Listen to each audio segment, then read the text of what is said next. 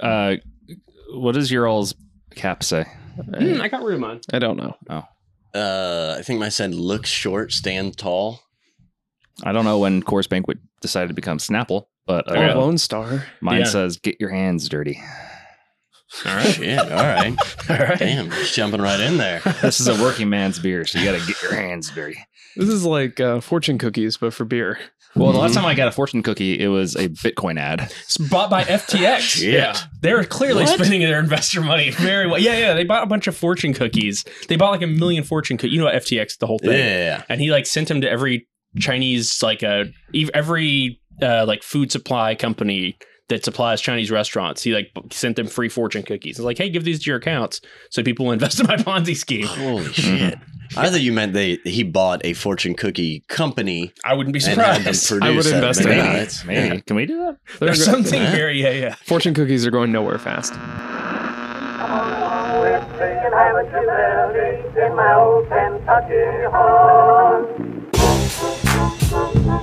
We're Hey,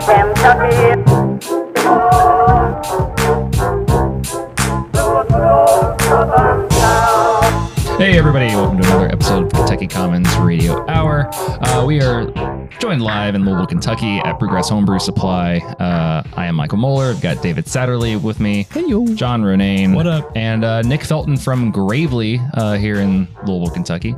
Nick, thanks for coming on.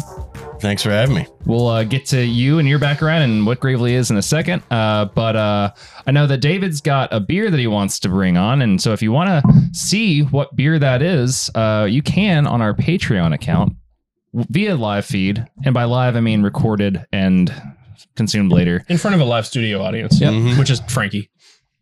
David, what is this beer that you're pouring for us? Well, I haven't got it open yet. Uh, it's a nice corking cage. Um, this comes from Barrique out of Nashville, Tennessee. Yeah. located right on the uh, Cumberland River. Uh, this is a blendery um, that's been specializing in pretty much uh, local local blends, uh, local fruit, and a lot of times local hops when available. Um, it's a pretty small operation, um, but they've grown over the last couple years. Gravely does great neutral oak sours. I thought this would be a good little Shucks. nod. Uh, Is this bottle conditioned? uh, I would assume so. I would love the I love the amount of uh, shaking of the bottom of the bottle that's going on while you're doing We're simply, we're harness here. simply rousing it. flavors Getting in it there. chewy. Yeah, yeah, Yeah. yeah. We're rousing it. Um, it, the cork hasn't popped off yet, so it's not gonna. Ooh, audio. Oh, oh, oh, oh, oh. Hey, that was good. Hey. That's great. healthy. That's healthy. Hell yeah. Anyways, uh, this is a wet hop strata in peach, so it's a sour blonde ale uh, with fresh picked strata wet hops and Tennessee grown peaches. Um, somehow, Atrium somehow ends up sponsoring this, so thanks Spencer for bringing me this bottle. Nice. I will say that last week uh, on our uh, Andy Cobb versus AI, AC versus AI, one of the predictions for like you know beer trends yet to come is focusing more on hyperlocal and like wild sour stuff. So maybe uh, there maybe one of the resources that they have uh, mined to generate that information comes from Barrique. Uh, Nick, have you had this before or this brew before? Uh, I have had Barrique. I have not had this particular brew. Me neither. Me That's why neither. I've, I've thoroughly enjoyed what I have had from them. I can already smell it. It smells big funk, which is my kind of funk coming right off the nose there. There you are, sir. Yeah, get Uh, those, thank get you. those dregs. So Yeah, Mueller might need some more drugs. Oh, Mueller Oh, has the uh, I'm good. the clean lar- lower intestines uh, pour. So, so this has been bottle aged. Uh, this was Oh, you don't say. bottled back in uh, May of last year. Hell yeah. So, but it's only batch number 137. So, like I said, a small operation. They've been growing in size. Um, but cheers. I think this one does deserve some tasting notes. This is Yeah. smells crazy. Big, funky, like uh, I it's like the it smells like a pellicle with like Pez poured on it. Yeah, that's the Right- right up the yeah. nose. there you go. oh, Uh, yeah, very, very tart, very astringent, very powdery, lacto pedio funk on there. Yeah, they're they're next to a winery, so some of those barrels come out that way. I've got a uh, nice little protein chunks in the bottom of. Nice. So, Yeah. nice. Flavor I mean, crystals. honestly, that's about as good of a sour beer as you can get. That's pretty damn good. It's not quite as astringent and tart and balsamic as some of them tend to be, um, but that actually makes me like it a little more, honestly. Yeah, I think that's uh, a good level. It's not. It's not taking the enamel off your teeth. Yeah, exactly. Mm-hmm. Exactly. You did get some chunks. Uh, for those of you who want to see some chunks, uh, check out our Patreon for the video feed of those chunks. Am I the chunk? Yeah. yeah. Big chungus. Well, as we're as we're sipping on this for a minute, uh, Nick, why don't you tell us a little bit about what Gravely is, and then we'll get into you. Uh, we're a brewery. Did you not know that? Did you, you just invited me on without being aware? Oh, I yeah, I don't really I go on these things blind. Today I learned. Uh, so yeah, we are uh, we're 15 barrel brew house, uh, and we we kind of pride ourselves on focusing primarily on a lot of more traditional German style um, beer. So we do we pride ourselves on our our Hefeweizen, our German Pilsner, um, our Helles, um, my my love Rauch beer. Um, anything smoked, I'm Preaching a to big the fan choir. of. You're in good company. I had a feeling. I had Yeah. a feeling. Um, but we um we are just in coming into our sixth year this summer, um, and so we are we're kind of trying to trying to expand at a at a steady, controllable rate. Um, I've seen too many piece or too many places and too many people try to grow too fast. Um, and so we we just this past fall uh, invested in our own canning line. I thought you were going Um, to say bought a hotel and an airline. Oh, Uh, sorry. that's- oh, not too fast. Way to ruin the next stage. That's our next step. Well, I guess everyone knows it now. Um, but no, we are we're just sticking with a canning line for now. Um, but it's we're we previously were doing um, some contract brewing. Um, now trying to bring everything back in house. Um, and just have a little bit have a little bit more control and be able to do some some fun stuff out there, get some fresh drops. Um, and just have have our uh our fingerprints on everything we put out. Hell yeah. Yeah. And Gravely's not just known for their beer. There's there's additional theming behind it, Mm. right? Yeah. Yes, yes, indeed. Thanks.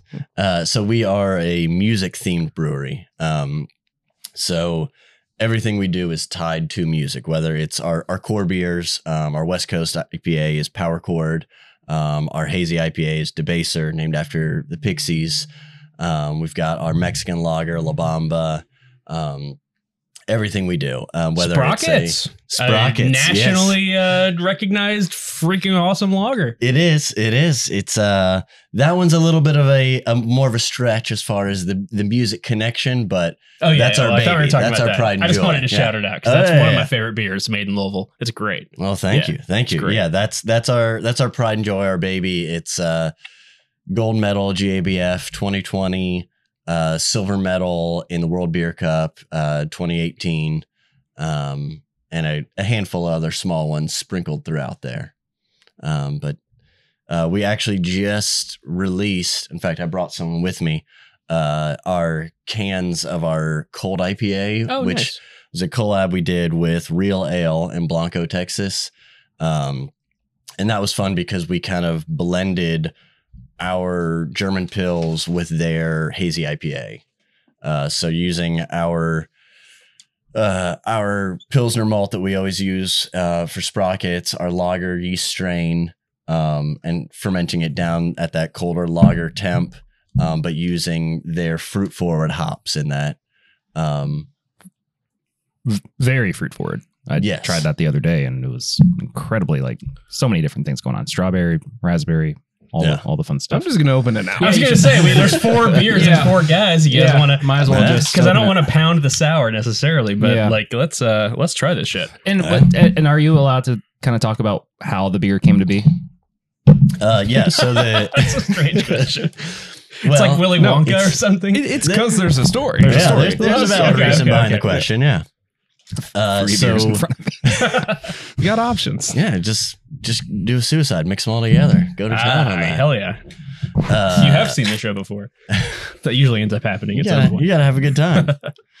uh, no, so we uh, our one of our owners had the forethought to whenever we did kind of set some of our core beers down, um, go ahead and do the paperwork to copyright a lot of the names for those, and we got an alert popping up that uh, Real Ale had a a new, excuse me, a new IPA out on the market called Hop Sprocket.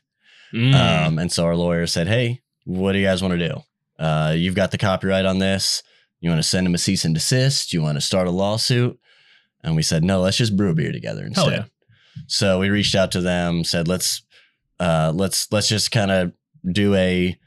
We didn't fly down there. They didn't fly up here, but let's let's collab on a recipe. Let's uh, kind of unite our our our strengths um, and kind of pull from each of our inventories um, and kind of make the best beer we can using both of these two styles um, and see what happens.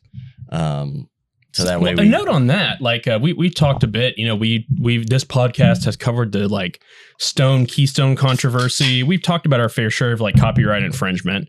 Um, and the thing that's like funny about how our entire system works is that if you're not proactively litigious, it works against you. So if you're just like, eh, like let bygones be bygones, this is all craft beer, then you kind of just are opening yourself up to people coming at you in the future. It's like, well, why didn't you enforce this then? That's a great way to kind of put your pen on paper and be like, hey, this is our thing. N- Not our thing, but you're basically just saying, hey, we had this brand first, but instead of sending a C and D, you can establish that by being friendly with like other craft breweries. You still set the precedent, you still establish that Sprockets predated their stuff, but it's all friendly and it actually helps promote everybody's brand. So good on you. Yeah, that's great. Yeah, I mean that's that's the goal. Is we we're very lucky to be in an industry and in a city, um, in a state even that is that's not cutthroat, that's not bloodthirsty. Um, we are part of a community. That's something I've always been really passionate about is being part of the community. Um, my goal with a collab or a festival or anything like that is to is to build community, build relationships, build friendships with each other, um, because everyone's got more more knowledge in some area that I don't have, Mhm. um, and that go and that that I think that's universal.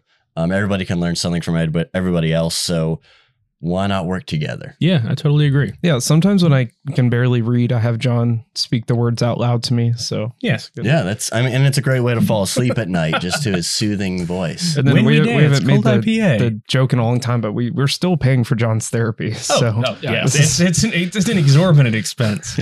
but uh, yeah, a reading does help. A faithful collab with our Texan pals at Real Ale Brewing. Anyway, trying to go for some ASMR.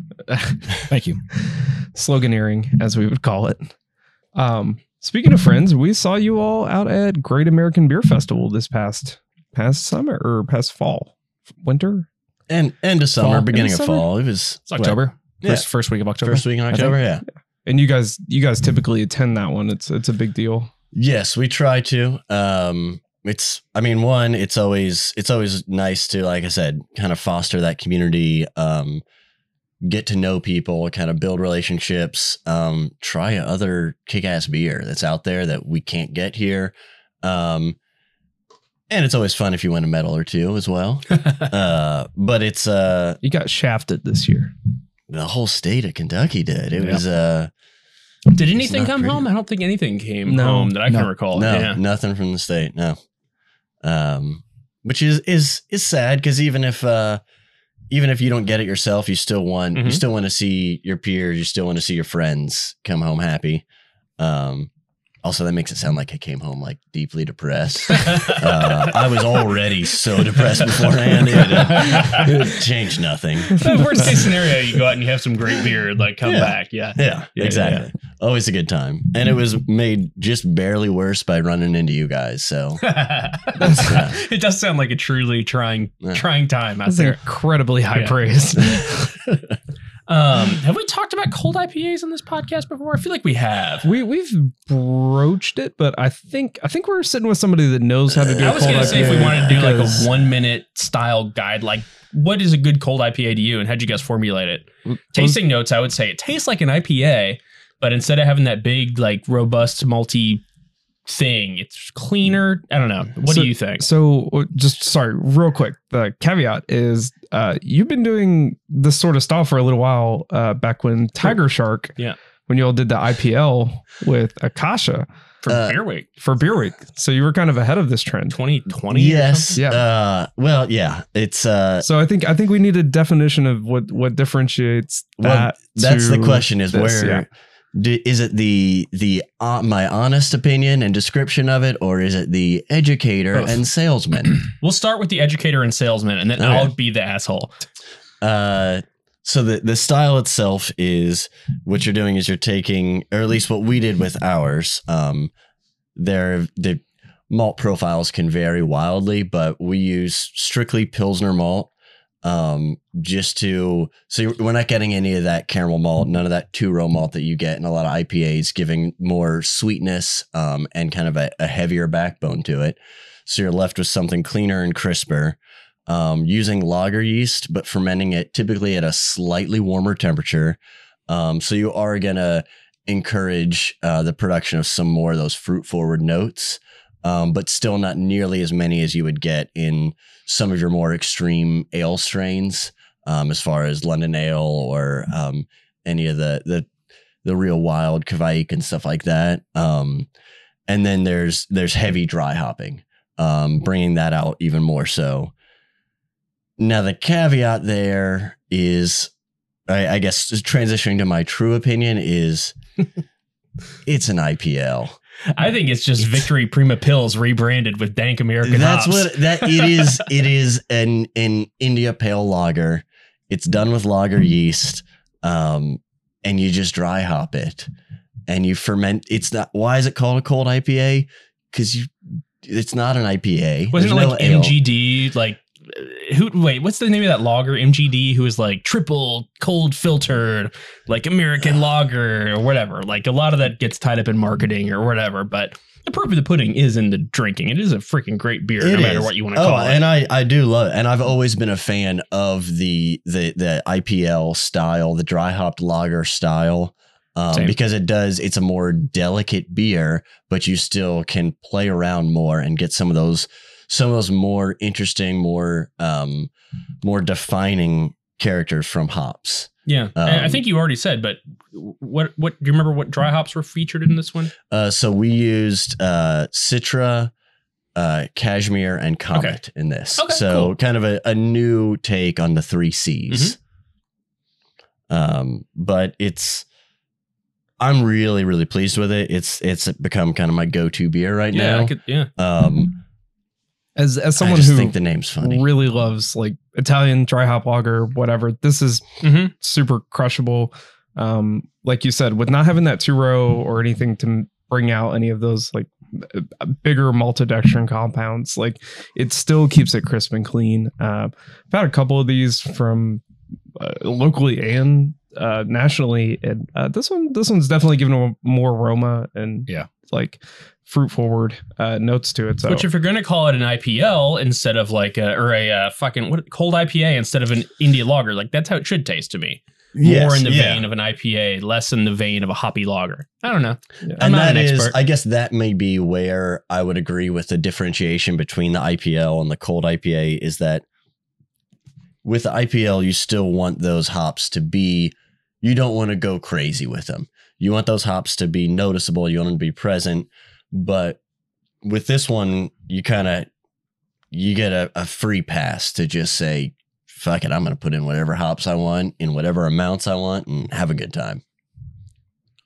yeah, I, I think the nuance is probably finding that balance between the two. Yeah. Yeah. I will say, I think it was a, a really unique way to create a collab too. yeah. I mean, you, Yeah. you, I mean, you, you said it yourself, but you kind of just took the, the best of both beers, the best of both sprocket versions, and then just combine them into something new and different. Um, I've had a f- few cold IPAs since they became popular, and this is one of the better ones I've had. Uh, Oh, it's- shit. it I agree. out. I Yeah. agree. Well, and I got to give uh, Tim Schwartz a lot of credit at Real Ale because it was one of those things where uh, too often collabs can become a an issue of, hey, you're doing this at your place. I think we should do this style. You write the recipe, take it from there. Do it, do whatever you want, and we'll we'll slap our name on it too. We'll split the cost. Um, but th- he was so active with going back and forth. I mean, we we had to restart our email thread several times because it just got too long to Yeah. keep track of. That's and so one of us would just say, so you're "All right, I'm excited. It's like excitement. this." Yeah, yeah. yeah, That's awesome. yeah. So it was it was fun, um, and it was it was just neat to be to to be so active and so involved in that conversation across the country. Uh, question: it, it, When you ferment at you know a higher temp for a lager yeast, what I guess it it might be helpful to explain like how you escape uh, producing any off compounds, even though you're using the yeast a little untraditionally.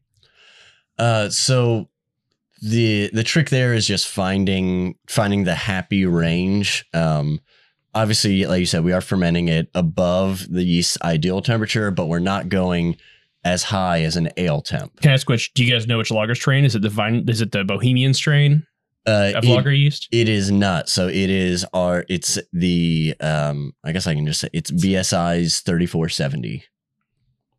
Oh, okay. Yeah. So no, it's- isn't it's, where's that source from? Weihenstephan? Uh, however you pronounce that? Anyway. oh, now That I'm that's- blanking on this. Yeah, yeah, yeah. I think Yeah. that's right. The I feel- I thirty four forget if seventy. it's That yeah, I, I think it is. Yeah, Stefan. yeah, Yeah, that's a that's a great, for great, some, great I- for some reason I wanted to say Augustiner, but One of my favorite you strains out there. You might you be right. I might be wrong, but I, I think that's like the most widely used lager yeast in the entire world by like an order of magnitude. This is where I Exactly, get yeah. because it's so freaking non finicky. It's so good, and it doesn't mind being a little bit warmer than like. Uh, that's apparently what the San Francisco lager was derived from.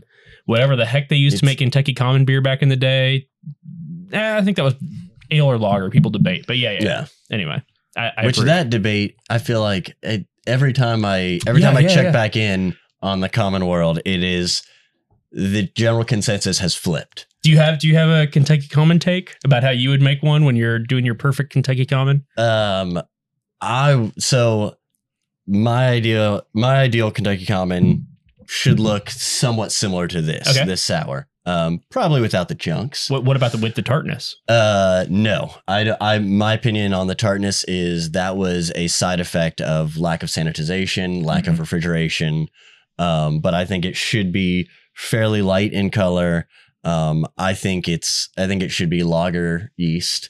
Um, and I think it should not be intentionally soured. Okay, yeah, I think the the ancient Greeks had this like cheese and oil drink that they used to drink, and if it settled, it was no longer the drink. You had to like shake it up and blend it. It had to be active and alive in order to be called the thing that it was.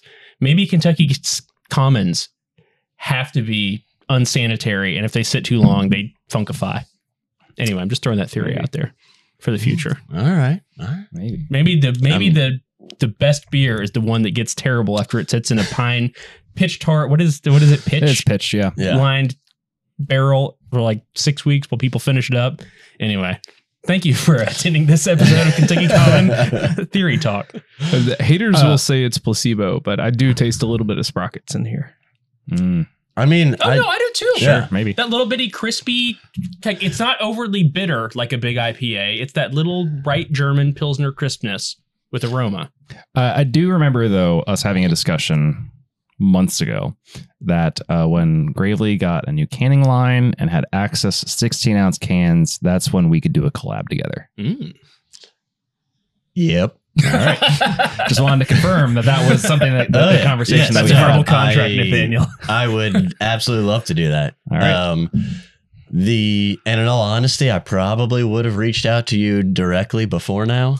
Um, not that I don't see you guys on a fairly regular basis anyway. You just but, wanted to get on the pod. uh, yeah, I was just dragging my feet so you would bring me on here. All right, that sounds Uh, good. So let's let's figure out a Let's ferment something in that cave. yeah. not opposed actually, to so it. can you talk about the the caves?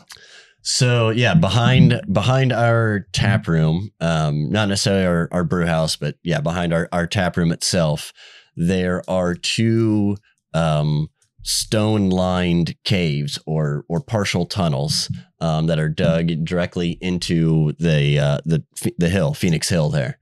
Um, and those those caves are actually interesting fact the the stones that line them were old ballast stones that were used on ships Oh, coming. I across the. Atlantic. Yeah.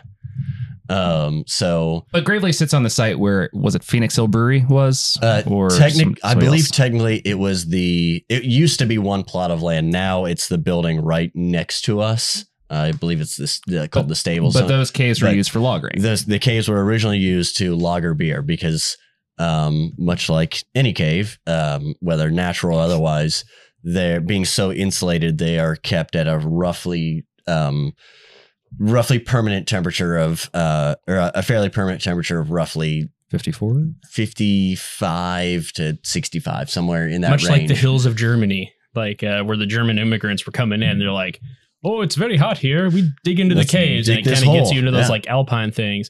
If you guys have never had a beer on Gravely's patio and you're listening to this podcast, who are you?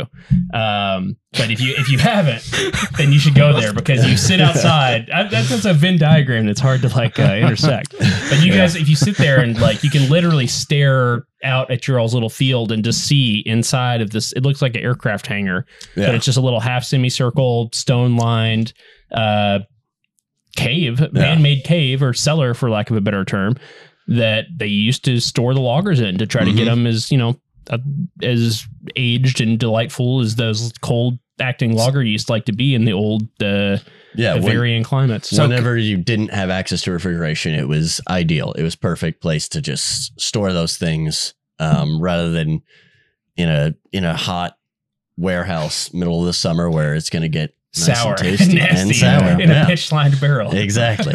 So what- exactly. what you're saying is though, like when it's time for us to do the uh, the collab, um, John and I and David will be out in those tunnels with a pitch uh, pick, Fuck pitch yeah. axe, just trying to get back into the caves that were Mhm. originally like okay. Oh yeah, yeah. May- yeah. Uh, we'll find a and De- we'll make, I'll make sure you sign a disclaimer beforehand so that Yeah. whenever And one of the insurance ballast waiver. stones Yeah, crushes exactly. every bone in your body, we're free and clear.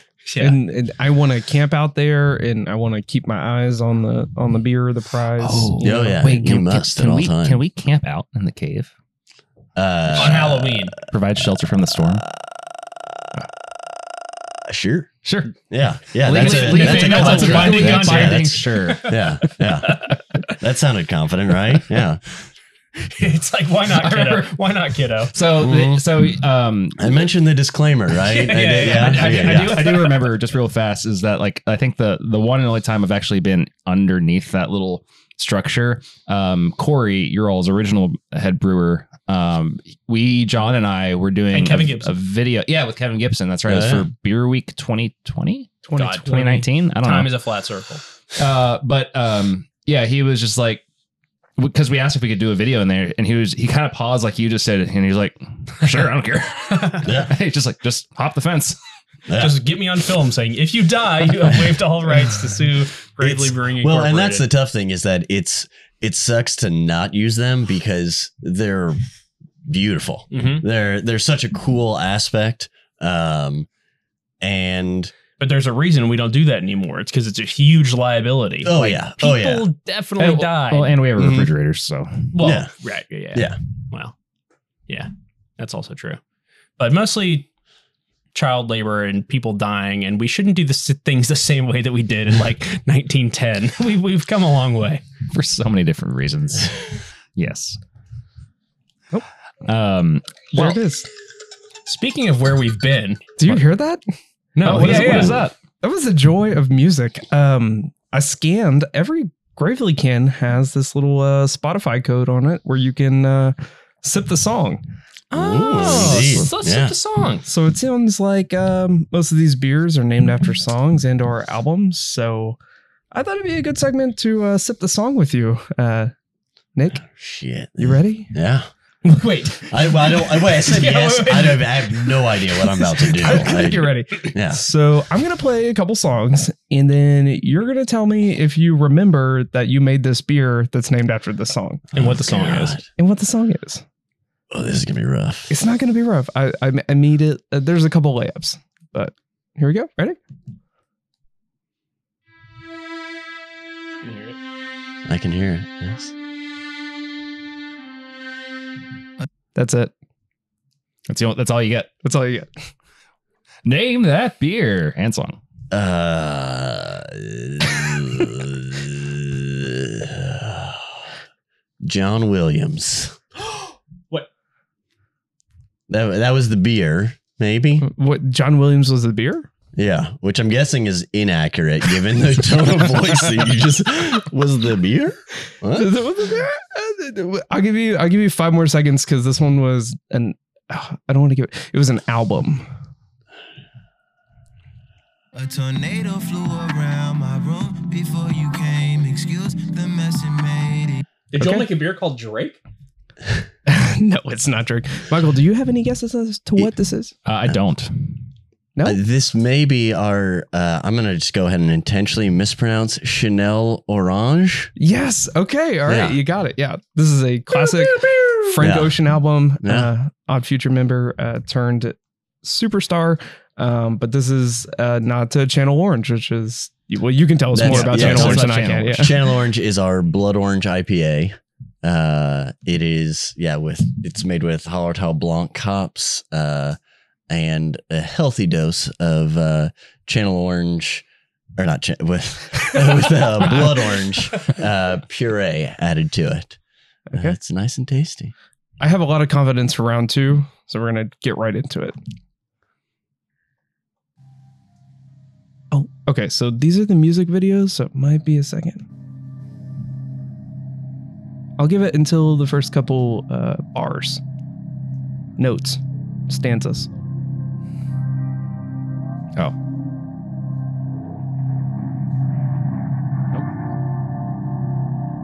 I'm, I'm gonna give it. A, I'm gonna give you some time. I'm gonna give it time.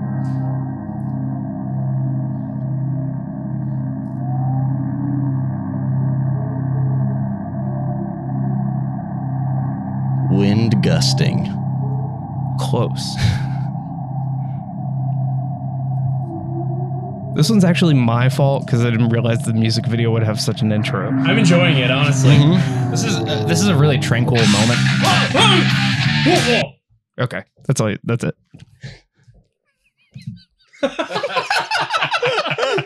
By the way, this is the best segment we ever had. This is this this is actually pretty good.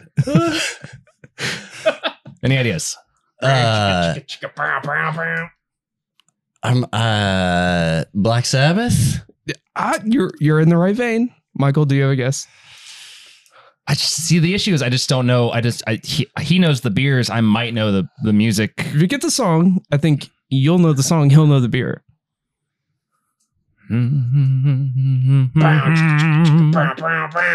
I don't know. I don't either. Let's see. Let's see. Is it the Eagles?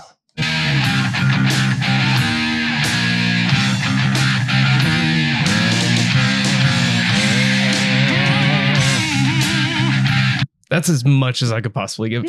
But uh, maybe Gravely should not pick obscure songs. Uh, that is "Holy Diver" by Dio. Power Ah. chord. Yeah. I was like that if it's not Black Sabbath, it's gotta be Dio. Yeah. Yeah. But you didn't say it. I didn't say it. I didn't say it. but you didn't know. Yeah. I didn't know either. It's fair. Um, I will I will I have to out myself and say that's the only Dio song I know by name. That's the only song most people know by Dio. Yeah. And I don't even know who enough. Dio is. That's fine. The uh, power chord's been around since the beginning of Gravely. yeah, that it that's- is our core uh, West Coast IPA. Uh, it is if I'm drinking an IPA, uh, sorry, I mean no offense when we dance cold IPA, but that is typically my go-to. Uh, just stylistically, I'm a big West Coast fan. Uh, it's typically that or lagers for me. But yeah, that is that's that's that's it. That's one of the originals. yeah, original cut. Okay, uh, a little bit more modern take. I think I think we have a good chance at this one too.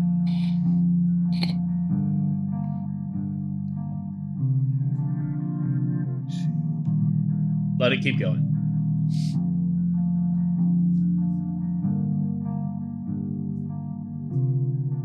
Love this song. I'm so relaxed.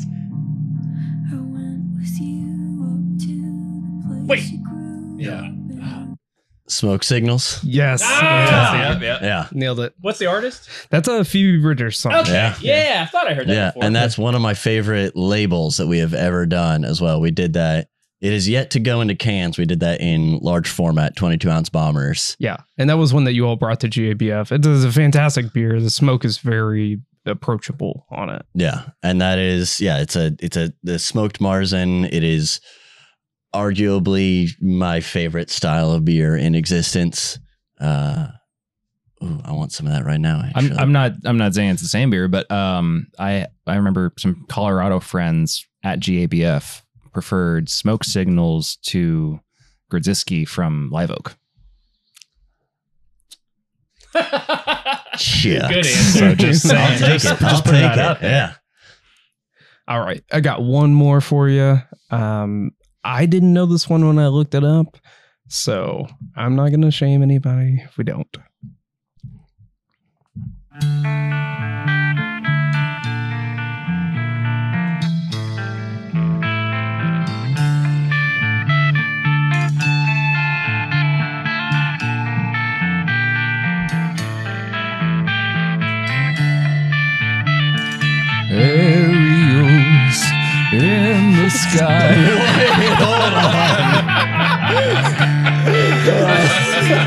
So close.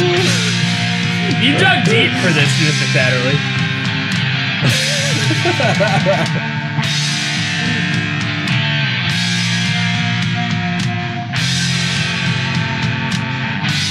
David Bowie?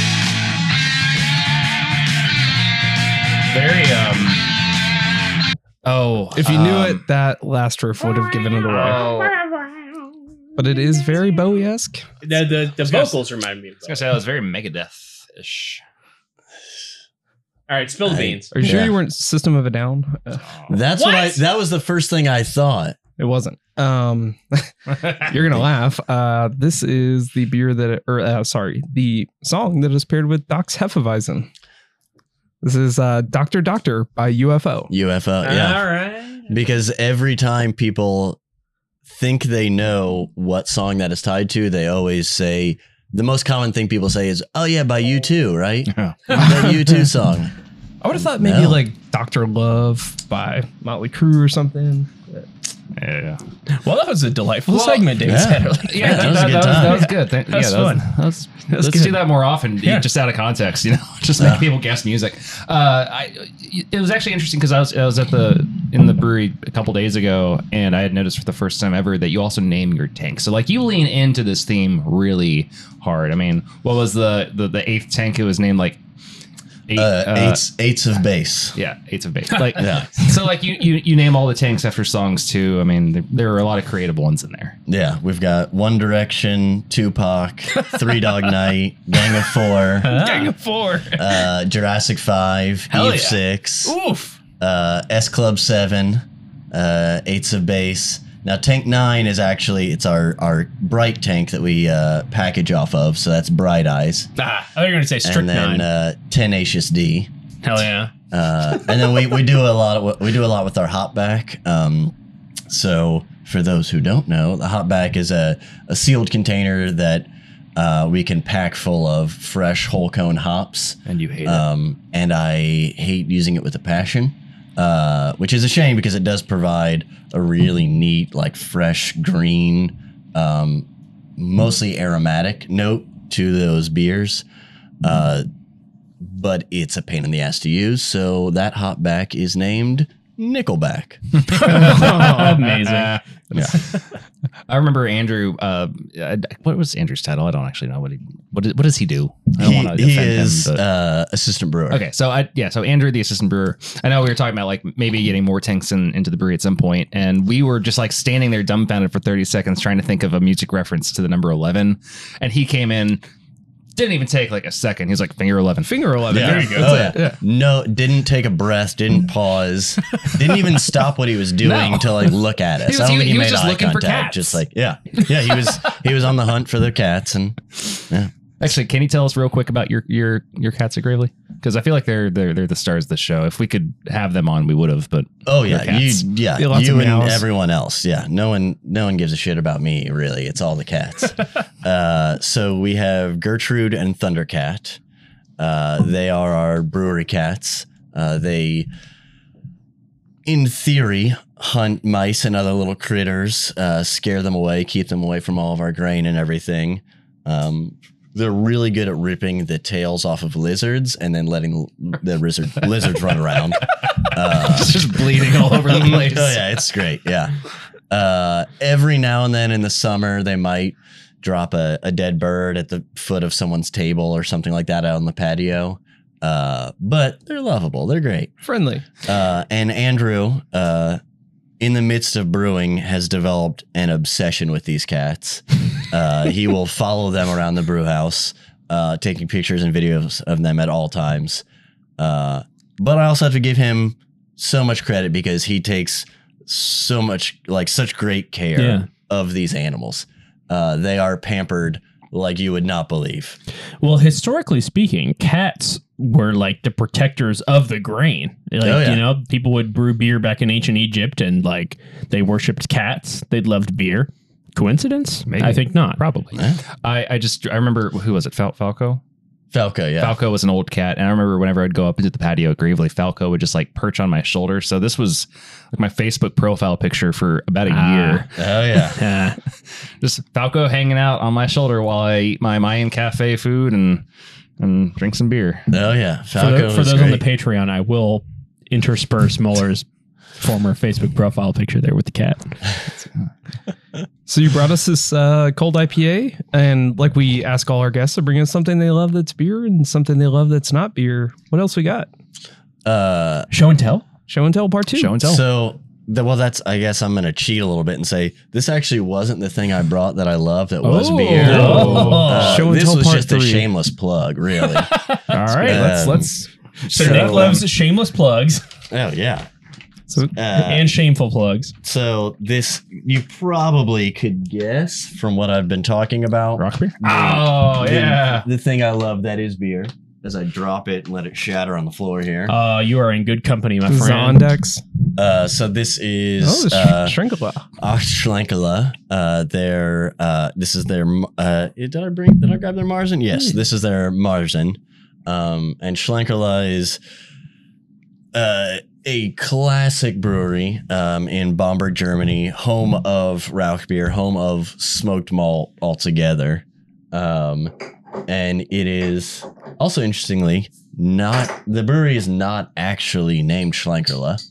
Um, that term really just refers to uh, the fact that everyone originally thought the uh, Yeah, yeah, brewmaster yeah. was always drunk because he had an I forget if he had an injured leg or if uh, there he had um, an, an illness that affected it, but he would always walk with a limp and would stumble around, and the name literally translates to like stumbling man. Um, and so that's what everyone came to know them as, even though it's not really their name, and now they've just embraced it. Interesting. This was always one of um, when I worked at Louisville Beer Store. I always loved pointing people into this direction. They were like, "Oh, I just want something really fun and unique," so I'd point them to this. Yeah. How do you like bacon? Yep. And that's so yeah, this is it's all it's it is one of the smoke beers that's very divisive because Meat beer, it's so smoky. It's Ooh, so yeah. rich and savory. and I love it for that. I do too. I do as well. I'm not saying I'm going to drink it like every day, but man, when you're man, it has hit sometimes. It hits. um and I I know a lot of people that say, "Oh, it's like drinking out of an ashtray or something." Exactly. Perfect. Exactly. I, I I appreciate this beer so much. It was one of I think it may have been my first smoked beer uh, I've ever had. I was just like, this is such an interesting, unique flavor that what you know, like most beers that I've tried, it was offensive initially. I mean, Yeah. Well, just it's about managing Like, any- any kind of- expectations. yeah. it's like, Yeah. what do you look for going into it? Like, I this, mean, first time I ever tried a sour was like Anderson Gose and Anderson Valley Gose, and I, I hated it. I was like, how do people drink these things? And same with uh, any IPA. Period. I will still say sour smoked beers are still fucked up. That's some crazy Ooh, sour- territory. who's making sour Ooh. smoked? Oh, I've had some. Is it I've a had a Kentucky few. Common? I've had some. Intentionally? yeah, yeah, Yeah. yeah. Oh, that's unfortunate. Well, Nick, um, I actually This is knew, great. and this is not something that we're gonna drink on air unless you want to, uh, but I knew that you liked smoked beer, so I brought you a gift actually. And since because you you shared this with us, I wanted to share this with you. Oh, shucks. I'm gonna see how many times I can Probably say gonna something really sophisticated. I think we're gonna just name the episode "Shucks" with Nick's. You can Ooh. read that guy. Oh, Smoking jalapenos, smoked lager. Smoked lager with jalapenos, lime, and whiskey barrel smoked malt. There, Okay. there are elements of this beer that I think you'll like, and there are elements of this beer that I think you'll hate. But either way, that is yours. Ooh. So I, I also do have a deep love for peppered beers. Yep. yeah. Uh, I didn't know that. I think it is it's a very difficult thing to walk the line on because so it's so easy to go overboard with, similar to smoke. But when done when done well, when done with restraint, I think it's phenomenal. Well, I, I picked that out from Oh. uh, from WeldWerks uh, somewhat recently ish on one of the visits, and uh, just kind of had that in the back of the fridge. It's like, oh well, if Nick's coming on, we gotta make sure he gets one. Oh shucks. Oh sh- shucks. I appreciate it. Yeah, that I looks good as hell. it. Yeah. One of my favorite homebrew recipes was called the Porterhouse. Smoked porter with peppercorns. Ooh, Yeah. I like it. Yeah. I like it. Nice. Those things come together very nicely in my mind as well. yeah. When when done properly. yeah. This is good. This is a classic. This, you know, the people that know know. It's it's always going to be good. Yeah. If you're uninitiated into the smoked beer world, where can you go in Louisville or abroad to find a good smoked beer? Do you guys have any Common like house. I don't know. I mean, I'm gonna just do a shameless plug again and say Gravely actually Yeah. happens to have smoke signals on right now. And it's Uh, usually on though too, right? Yeah, it's on. It's on for about roughly half of the year. Yeah. I would say a Um, large proportion of people don't have never maybe don't know what a smoked beer tastes like. It's, it's a very strange thing. And I was kind of you were saying like originally I was turned off by it, and I was saying like oh, but I've drank smoked beers for a long time. It's a very special flavor, and I think if you've never tried one, even if you're not going to love it, it's worth seeking out and trying. Yeah. and you can go, apparently go to Gravely and try Yeah. one right now. Well, and in all fairness, to, to spread the love around, um, I know that that Monnik, I believe they they don't have one right now, as far as I know, but they did. They made one where they actually uh, did they smoke the malt themselves. They or no, they worked with uh, Hammerheads. Oh, that's right. Yeah, yeah, And yeah. Hammerhead yeah you're absolutely right. I forgot Yeah, about yeah, that yeah, one. yeah, Yeah, yeah. and their Good, smoker good shout there. out. Yep, yep. Um, Martin's barbecue. And- No, it was Martin's Barbecue. Was That's it? right. Martin's It was Barbecue. Martin's Barbecue. R.I.P. Big, yeah. big bad breakfast Yeah. now. yeah. Mar- Martin's barbecue still exists, just not in its, It's original there. Yeah, location. is. It's probably because they wasted all their money smoking malt for a, a smoked lager that no one cares about. And I think Go I try think- smoked lagers, people. I want to say Sean Steele. uh, Yeah, he does some Yeah, smoke he stuff does some too. smoke stuff as Yeah. well. We've been we've been talking about wanting to do a, a smoked collab for a while now. ATG last train to Bamberg uh, collab with Common House and ATG. Yeah, and we do know that uh, Fall City, Cam, Of. Cameron, uh, the OG, the best person brewing beer at Fall City ever, uh, is getting ready to make Fuck another. you, Otto. yeah, fuck you, Otto. Well, the original Fall City Brewer in 1906 or whenever. You're the worst. Cam is Piece king. Because you never made Falzitsky, which uh, Cameron just texted us and said he ordered the smoked oak or the uh, oak smoked wheat again Wheat. for. Yeah. Yeah. Nice. 100% wheat. So that's that's a Grzyski that we did with them uh, earlier last year. Um, this is a, a chewy beer, so I'll I'll let you get into the the show and tell part Oh, yeah. three Yes, the third one, yeah. while I kind of digest this. See, to me, that's like just that's drinkable as hell. Yeah. I don't know. That's the weird thing about most smoked beers to me is that that makes me more most thirsty. of them are Yeah. crushable. Oh, what did you bring? So this oh, fuck yeah, is dude. We're gonna a- bond. We're gonna I, bond. I had a feeling. I had a feeling. So this is admittedly a very shitty uh plane. Um, it is for planing wood. Oh, okay. I was Um, like, that does not look like Micro hand plane. plane. Yes. Uh, so it is. It's a tool for uh, for leveling and smoothing pieces of wood. Uh, so like this corner over here has been driving me a little bit crazy because my cup. Plane it out, bro. That's a bad idea. Plane- Uh, plane it careful, out. There's a there is a blade on I there. They're see it. I razor it. sharp. I see Yeah. it. Um, but that is, in all honesty, I don't, I don't necessarily completely, thoroughly, passionately love that microplane, but, um, th- this just kind of exemplifies, uh, several years ago, my early 30s or so. I, Several years ago, I thought you were like 33. Uh, yeah, yeah, yeah, definitely. I'll take that. Yeah, sure. Yeah, 33 Actually, sounds I have great. no idea yeah. how old you are, so Yeah. we'll take No, it. We'll, we'll, we'll go with 33. Yeah, we hate you all. yeah, that sounds great. I, so okay, so this this is a symbol for love of woodworking. Uh, yes. I didn't know that. Uh, so and not necessarily Things strictly woodworking. Yes. Hobbit shit. Yes. Uh, I just kind of slowly discovered after a lifetime, or not necessarily lifetime, after 20 plus years of never touching any tools, um, and kind of growing up thinking if you need something, you find somebody else to buy it from. um, and realizing, wait, I can just. I, I like holding these tools. I like making stuff myself. Uh, yeah, I never. I would. I would make fun of that shit. I would be like, God, Tim the Toolman Taylor, you're a moron. Just buy shit. No, And Al, now- Al was the Yeah, but the thing about like a nice think hand Tim. plane or the things that it can make is that the manufacturer's warranty cannot expire because it's built well. Yeah. And it's something that you can actually like the more you use it, the more you learn how to fix it and understand it and hone in those angles.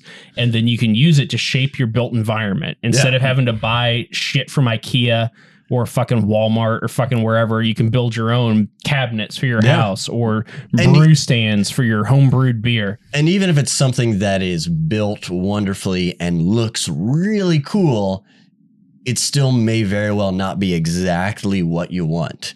Whereas if you make it yourself, if you make it by hand, if you if it is your craft, you can make it precisely the way you want it to. You can uh, make it exactly how you've envisioned it. I and once, it makes you ask yourself that question what do i want? What Yeah. do i want this exactly to look like? Instead of having to fit form yourself into cookie cutter solutions it's the ground up approach. It's like what do i want? And then you figure out how to build it in your own mind yes you And are it- the new nikola tesla is kind of what i'm and thinking it sounds cliche, but just the whole concept of you appreciate it more if you make it yourself. If you spent the Yes. time and the work to build it yourself, you appreciate it so much more. I definitely agree. Like I hung a shelf in my house once. yeah Yeah. Fuck Oh, yeah. yeah. It Totally. was, Fuck it was awesome. I got like two screws in the wall. Two of them? Yeah. Shit. And, man. uh, and then I put 60 pounds of booze on top of it. So I think it's going to hold. Oh, wow. So you did Um, a floating shelf. But it, it feels good to know that I did that.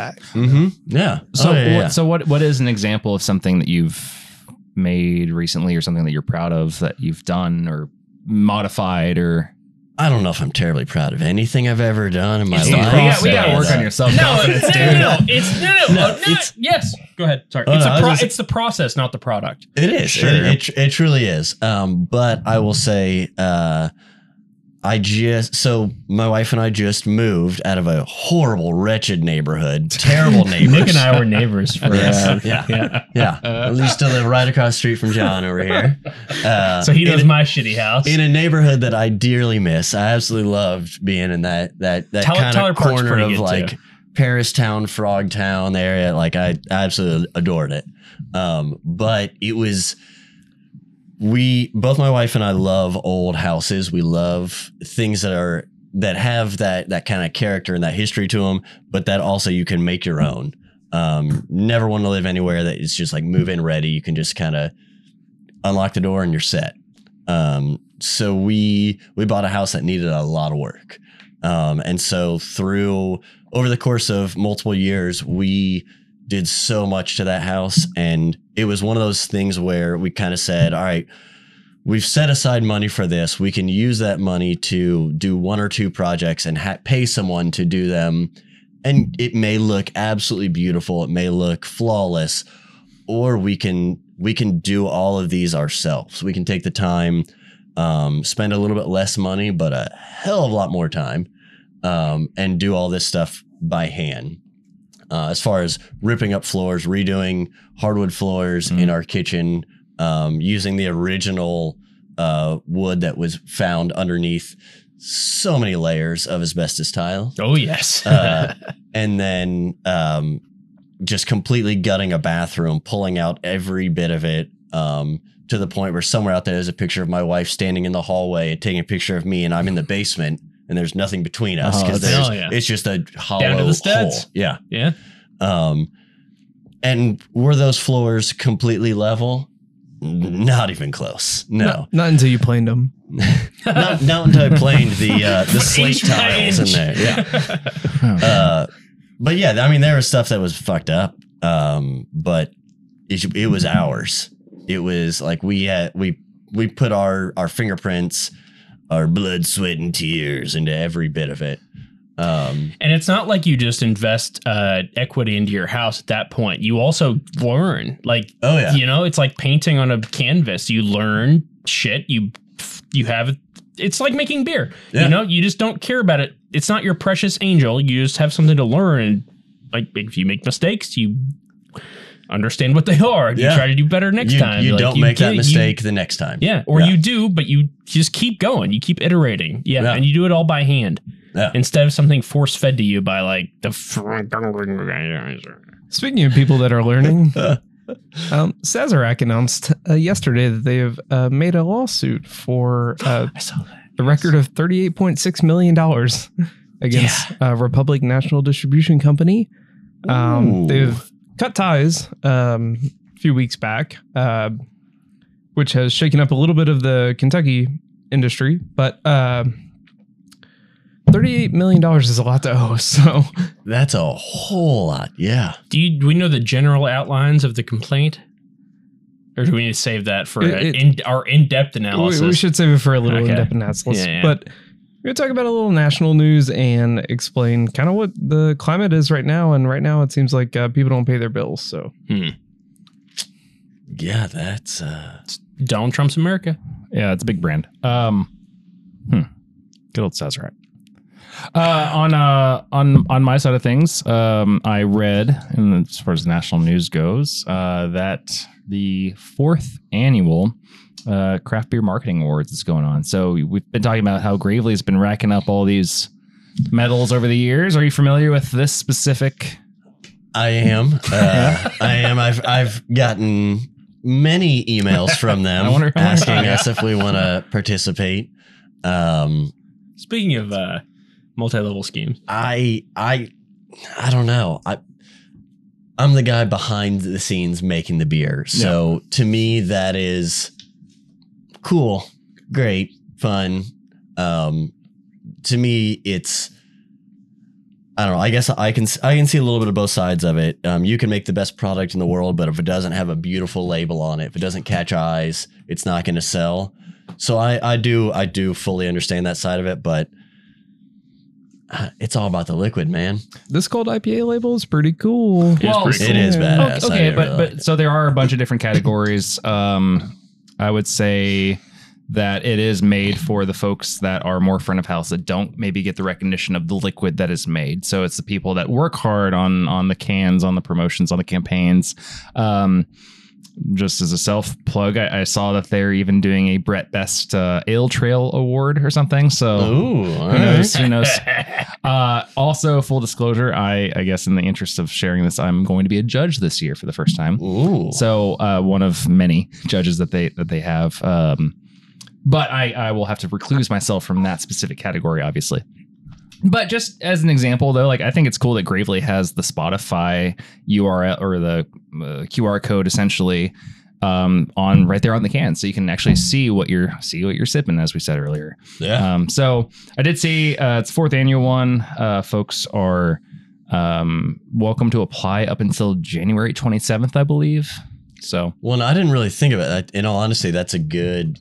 You bring up a good point there. I never looked at it from that aspect. That it is the brewer, as far as awards go and accolades. It's all as far. It's all on the production side. Mhm. Um, so that's that is a. Yeah, that's that's on me. I totally did not think about that, but that's a that's a very valid point. Often those people are overlooked who are doing the design design work and stuff like that and the marketing work. Last little bit of news we have to share is that River City has been acquired. Uh, they announced it back in early December that there was rumors, and as of a couple days ago, they've said this is happening. Uh, Keg One has acquired River City, and that accounts for about five million cases of beer in a year out of Kentucky. Keg one based out of Yeah. Colorado, I think. Okay, I, I wasn't sure where they were. That's uh, it, that that doesn't surprise me all that much. I had a it. I thought it was a little bit of a only a matter of time until some of the more local places did get gobbled up, just because that's the nature of the beast. is is this big consolidation? What what's the root cause of all this consolidation? Is it just capitalism at work? Is it just market forces? Is it all going to eventually become one thing, or is this big money trying to gobble up subsidiaries because in what I th- this might be it's not a hot take. Oh, a this, little bit- This is a conspiracy. a little bit of one, a little bit of the other. Um, because breweries can self distribute more now. You don't need the model in Kentucky. anymore. This is what we're talking about in Kentucky Yeah. specifically. up until a certain uh, barrelage, um, this is sort of the distribution model. I guess some of the benefits, pros and cons. Um, distribution model, you pay someone else to have the infrastructure, the people. you have to pay someone else. Yeah, you do. Um, assuming that you don't want to like build those costs yourself into a truck and a refrigeration. Well, and until re- re- until recently, you didn't have the option. You didn't have the Right. option Yeah. until about the what year and a half, two years In ago. July of Year and a half. 2021. Yeah. Yeah. Yeah. Yeah. So, little little less Shout than out two years. KGB. Yeah, Uh, Um, Kentucky Guild of Brewers. yeah. Yeah. gotta so- specify there. So now Yeah. that you have the option, it's it's an it's another expense on top of your expensive brewery that you're trying to open. Your canning line, like you you guys said, you know, you slow rolled it, and you know, six years in now it's a canning line, and you know, you all been playing distribution game for a little while at Gravely. Yeah, and it's uh I mean it is it's a tough balance to strike there where I mean cuz you do you take a everyone kind of takes is like a cut. KGB shit because Yeah. the distributor has all the accounts. Like they can, you pay them, quote unquote, for those not on Patreon, protection money, and they get you into all the grocery stores, the gas stations, like uh, everybody who's under the. In in Kentucky, we have like Heidelberg, River City, uh, Beer House, Beer House. Nolan. Nolan. Yeah, Nolan is the one I would. Uh, but yeah, it's like they have the accounts, and it's tough to break into a new account. Like if you don't have the distributor relationship.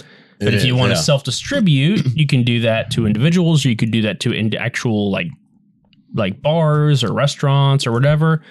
I don't know. It's an interesting change in the way things have been done for a long time here recently. Yeah. Um, it still is. I mean, I think it's once you reach a certain size, you have no choice really. Um, because even not that we are massive at Gravely by any stretch of the imagination, but we do have our products sold in most of the major chains within the state. Um, which means that we can't we can't get somebody over to Ashland, Kentucky on a regular basis to make sure that they're carrying our stuff. Yeah. Um, and if we want to keep our sure production up at the rate we are, Yeah, exactly, yeah. yeah. Um, and that's that's actually a key point is the the freshness. I mean, that's that's part of the the draw of local craft beer is that you're getting the freshest beer possible. You're Mm-hmm. Mhm. getting limited drops. You're not getting drops of two thousand cases of beer at a time. You're getting they just put out hundred cases of this beer. And it'll be gone in the next 30 days. So get it while you can. Get it while it's fresh. Getting get it while it's tasting like the brewers intended. So it's almost re it's almost just redrawing the lines on the relationship. I don't know. It's it's a interesting puzzle to figure out in your head, but it's like product, producers, people, distributor, Pandas. uh, middle middlemen. We're middlemen to some extent. Like middlemen serve a very good purpose, and then it's final consumer, and it's just redefining that relationship where the middle portion doesn't have outsized control over A or Z. In the in the IT world, we label this as capex versus opex.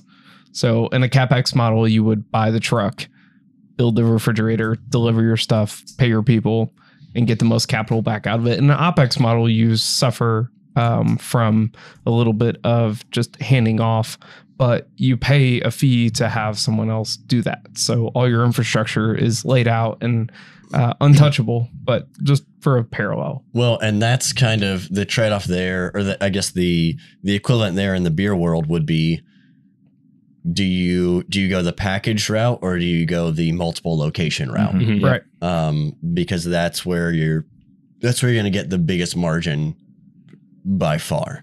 Yeah. Um, and so that's there's people on both sides of it. I don't think there's a necessarily a clear cut right or wrong, wrong way to go about it.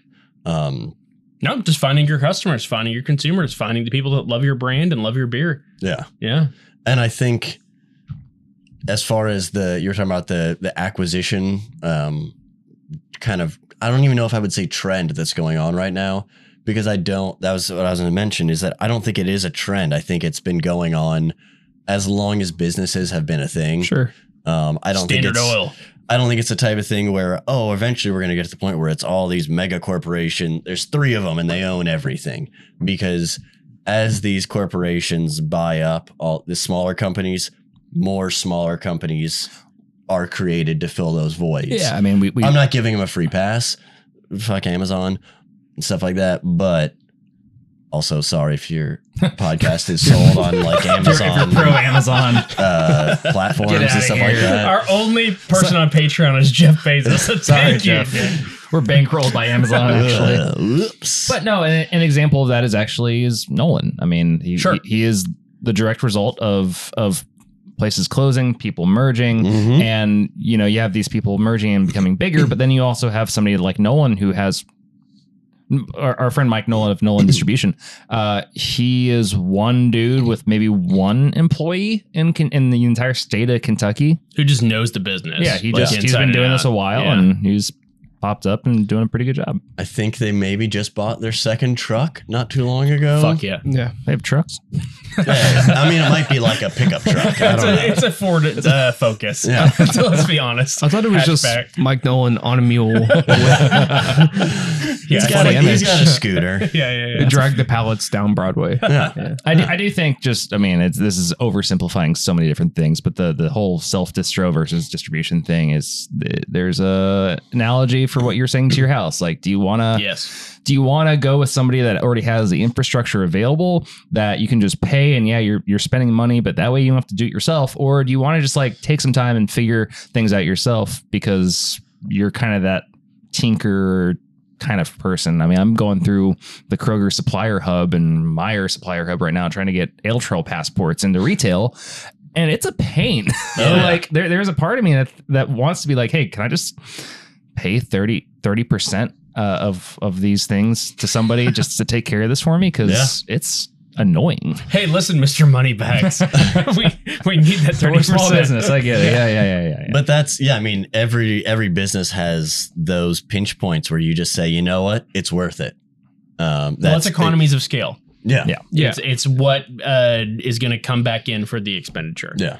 And it's about what is your business model? Is it about is it hyper local is it statewide? Is it nationwide? Is it regional? And everybody has the ability to you have to as the Everett brothers would say you have to find that melody alone Aw. which would be a good like uh, tie-in back to the music. Yeah. but every brewery has the right to be different and not go through the model of distribution if they don't want to. Figure out the balance which in my you guys are fucking making good beer good Shit. food, good Oh, lager shucks, caves, one of my shucks. favorite places to hang out, well, and a damn damn good neighbor and a damn good hand planer. So Oh, sh- Well, Nick, we don't want to take up too much more of your time. Um, Good, 'cause before I'm we ready wrap to things leave. up, exactly. Before we wrap things up, is there anything coming up that you want people to know about? uh, Dude, we got this answer earlier. that, so I will say, um, you well, I think David mentioned not too long ago about the the labels. Uh, how the label on this looks really nice. So I'm I am really excited about this. Is the first of our now that we have the the canning line in house. Now that we're doing all this stuff ourselves, that's huge. doing more limited releases. So this is the first of our limited releases that are going to be taproom exclusives um, that we can play around with and have more fun, both visually on there and with the liquid inside of there. Um, we're also so part of that is we're going to be doing uh, a new, which I've. I've, I've been dragging my feet on this, but do a do a juicy series. Um, we've always every time we've done our our hazy IPAs or our New England IPAs, we've we've we've left a healthy dose of bittering hops in there. Um, just because, like I said, I I want a West Coast IPA. Every time I get an IPA, I want it to be West Coast.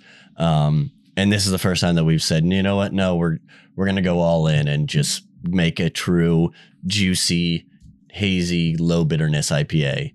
Um, so we'll have a series of those coming out. Power Core's not going anywhere. Our West Coast IPAs aren't going anywhere. We're just to be doing some more of those things, um, and just kind of playing around, doing some more uh, beers that we probably won't make any money on because they'll be really expensive ingredients, but they'll be really fun to make and fun to drink too. Hopefully, You can put those in tank six pin six ounces of hops, but none the richer. Oh, Well, that, that took a minute to get to, Yeah. but I, I got you. I, Yeah, I, you I got- followed. Yeah, yeah. John, what do you got?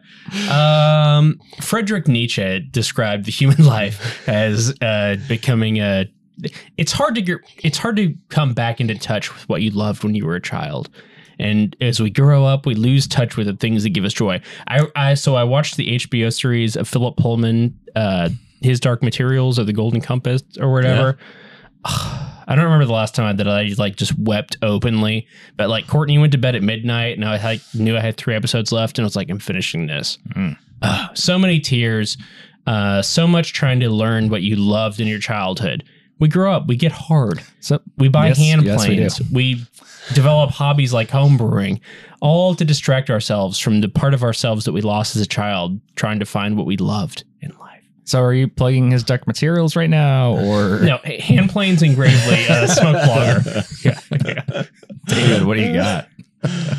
I'll follow in the trend of love. Um, Love is Blind season three, no, no. absolute train wreck. Uh, God. First season, you got me. Uh, second, this was a COVID binge. The third season, the- you guys got to do better. It's just not. You got to switch to Love Island. It's then. not the same.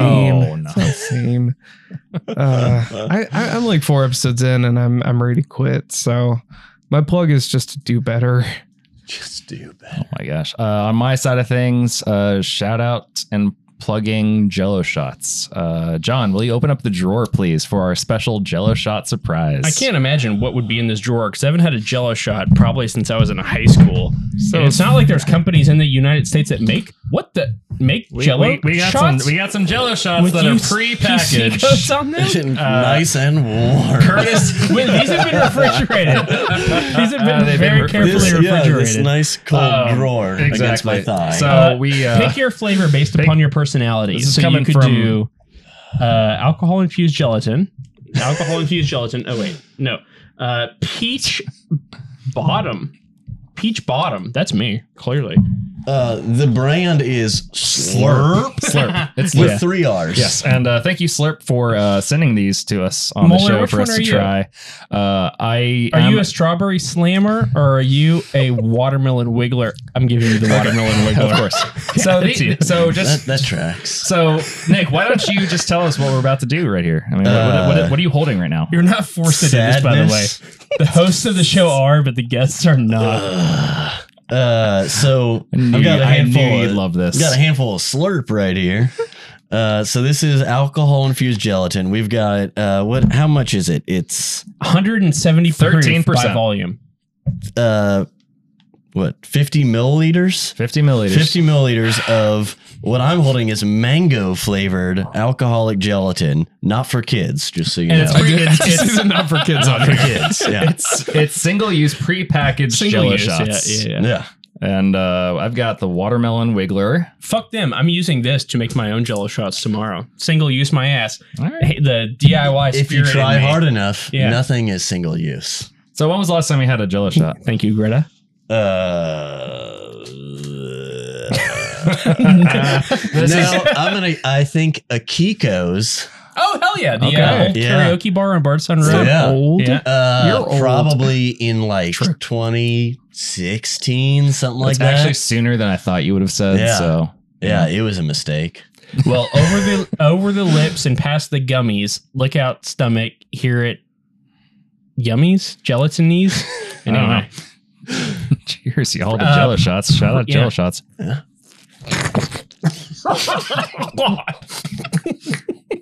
was a slurp. swallow it. Oh my god! I god. can't. Sw- okay, Have y'all ever done a Jello shot before? Somebody did that way too close to the microphone. yeah, but that was actually a magical moment. That was a mag- I think it was.